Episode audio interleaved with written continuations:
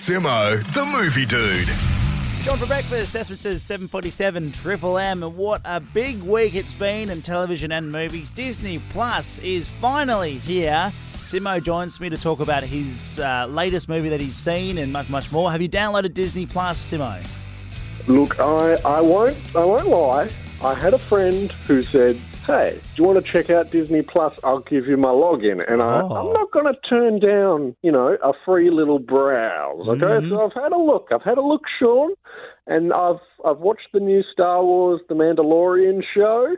I thought, oh, okay, but uh, Is I don't good? think I'm prepared to make the purchase by myself. Okay, all right. Well, you need to find, you know, a spouse or loved one or parents or you know extended family to go in so you can chip in for that um for that login.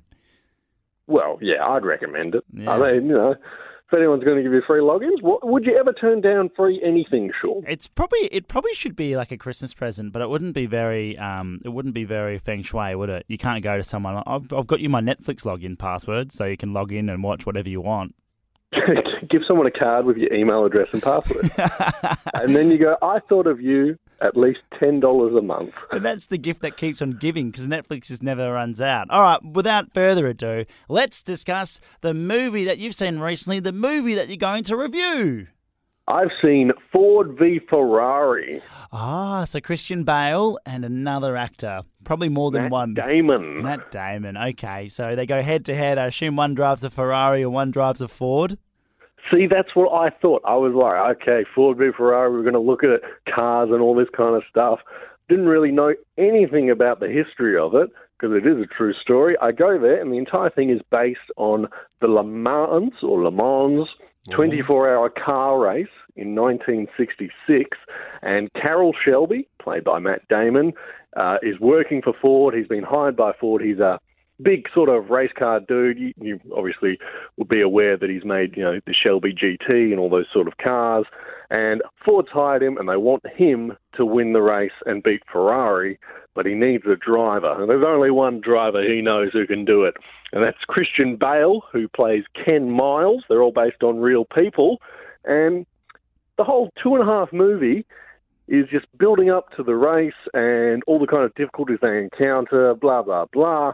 I got to tell you, Sean, I don't really. I'm not a big car guy. You're not a car but, guy. Uh, I really enjoyed this movie. Ah, very good. Uh, the first thing, the first thread that I want to pull, Matt Damon's character is called Carroll. Yeah, Yeah, So male. it- Are we talking male here? yeah. We're talking male. It's old school, like um, you know, when they used to give people those kind of names like Hmm. Carol and Leslie, and you know, they're blokes. You know, there's nothing wrong with that, Sean. Maybe Well- maybe Carol thinks your name Sean is a bit silly because you don't spell it like a normal Sean. All right, just relax. Jesus, that was just one little question. I mean, my auntie Carol, I don't think she'd be particularly happy with the fact that, well, maybe she would. Maybe she likes cars. I don't know if she does. I've never asked her. Um, so two and a half hours, twists and turns. Obviously, you're trying to get the driver into behind the wheel to doing the, do this race. I assume there's problems with the car. There might be problems with. I don't know. The driver is an alcoholic or something. What? Some wife comes in there. Is this the sort of stuff that we're talking about here? Well, the main issue seems to be that Ferrari has been dominating uh, the Le Mans race for about three or four years. They've won every single one. Ford has never entered it before, so now they're basically doing it like a um, publicity thing. They want to see that Ford is a sexy car again, so they need to design and build the fastest car they can. They also need to get the best driver they can behind the wheel. Christian Bale. Christian Bale, Ken Miles, but Ford don't want him because Ken Miles, he's not very um, public relations friendly. He's Ah. a he's a British guy. He's a Brummie. He doesn't really. He's just kind of come back from World War Two. He's really standoffish, but he knows so much about cars, Sean, and he loves to race. But um, yeah, Ford don't want him as the face of their company. But luckily, Carroll Shelby, Matt Damon, he stands up for him at every turn. He gets shut down, blah blah blah. Conflict, conflict, I was going to say, there's a bit of conflict here. We like this a lot. Yeah, it comes off comes off across as very much like, oh, the two little guys standing up against the big Ford corporation, and they want to take on Ferrari. But then you kind of, if you take a step back after watching the movie, and you realise that you know the two little guys are getting paid a lot of money by Ford, who also have a lot of money taking on another corporation, Ferrari, which has a lot of money. So you know, you know, they're not really little guys. Yeah, and Christian Bale just sounds like a reincarnated Nick Kyrgios or Bernard Tomic. Yeah, he's um, petulant. Yeah, he's a little petulant guy, but he's Christian Bale. You know how he always kind of transforms for roles. He's Yeah, sort of done good. it again. You don't really see him as Christian Bale in this. He's gone very thin again. Uh, I believe last time he was in a movie, it was Dick Cheney in Vice when he was really, really fat again. now he's gone just gaunt, so he's all cheekbones and he's all doing like a really good Brummy accent. So it's it's cool. It's cool. It's good to see him use like English accents and stuff because we're so used to seeing him being American, even though he is English himself. Well, Yeah. like Welsh. Welsh, yeah. Come on, yeah, I think I think the English would hate the Welsh being compared to them, but whatever. I'm not English. I'm Australian. I'm Sean, uh, Irish name. Anyway, so how many rev heads does this get out of five? This is a good four rev heads out of five. I, I really enjoyed it. It's probably not one that you're going to watch again, but um, I didn't know much about the story. I learned a lot while I was watching it. Also, the way it's filmed, the car races themselves, they're really like technically cool. You see how everything works, all the cars, a lot, a lot of action sort of race set pieces. But it's not like it's geared towards if you love cars, you're going to love this movie. If you're not paying attention to cars, you don't really care. The drama between the characters and like um, Christian Bale and Matt Damon are basically like frenemies and best friends, and it's it's a lot of like exploring their relationship as well. And yeah, I really like the drama bits. I really like the car bits. Four, easy. What about um, the rev heads? Would they like this movie, or would they get a bit lost in the characterization and the conflict? Oh, there's definitely enough for the rev heads. There's a lot of here's a spanner, my hands are all greasy, I'm underneath a car, I'm saying random things like, oh, you know, we got to take this out for the weight through the distribution and What blah, about blah. the, what about the carburetor? Yeah, a lot of cool pit stops. There's some fires and things like that. Uh, enough for everyone. You know, go it, Sean. Why all not? right, all right, okay. So very good. That is called Ford versus Ferrari, maybe Ferrari versus Ford. I don't know, um, but you should go watch that at Fenwick Cinemas. And now the movie, well, television show, Netflix series that I've been watching that I want to review or talk to you about is Animal Kingdom.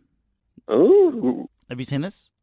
I haven't seen it, Sean, but I have seen the Australian film that this um, TV series is based on. I've heard good things about it, Really but I've sort of stayed away from it because I was like, oh, American remake of an Australian thing is probably bad. Sean, please tell me. It's really good. Um, it is actually, it's just so jam packed with a lot of information, and there's just so many. Uh, do you know how usually with a television show, there's maybe one or two storylines happening at once? The they're about 45 minutes, maybe towards an hour for some of the the more bigger episodes. They're literally throwing so many different storylines at you. There's so many things that are happening, and they all seem to intertwine really nicely.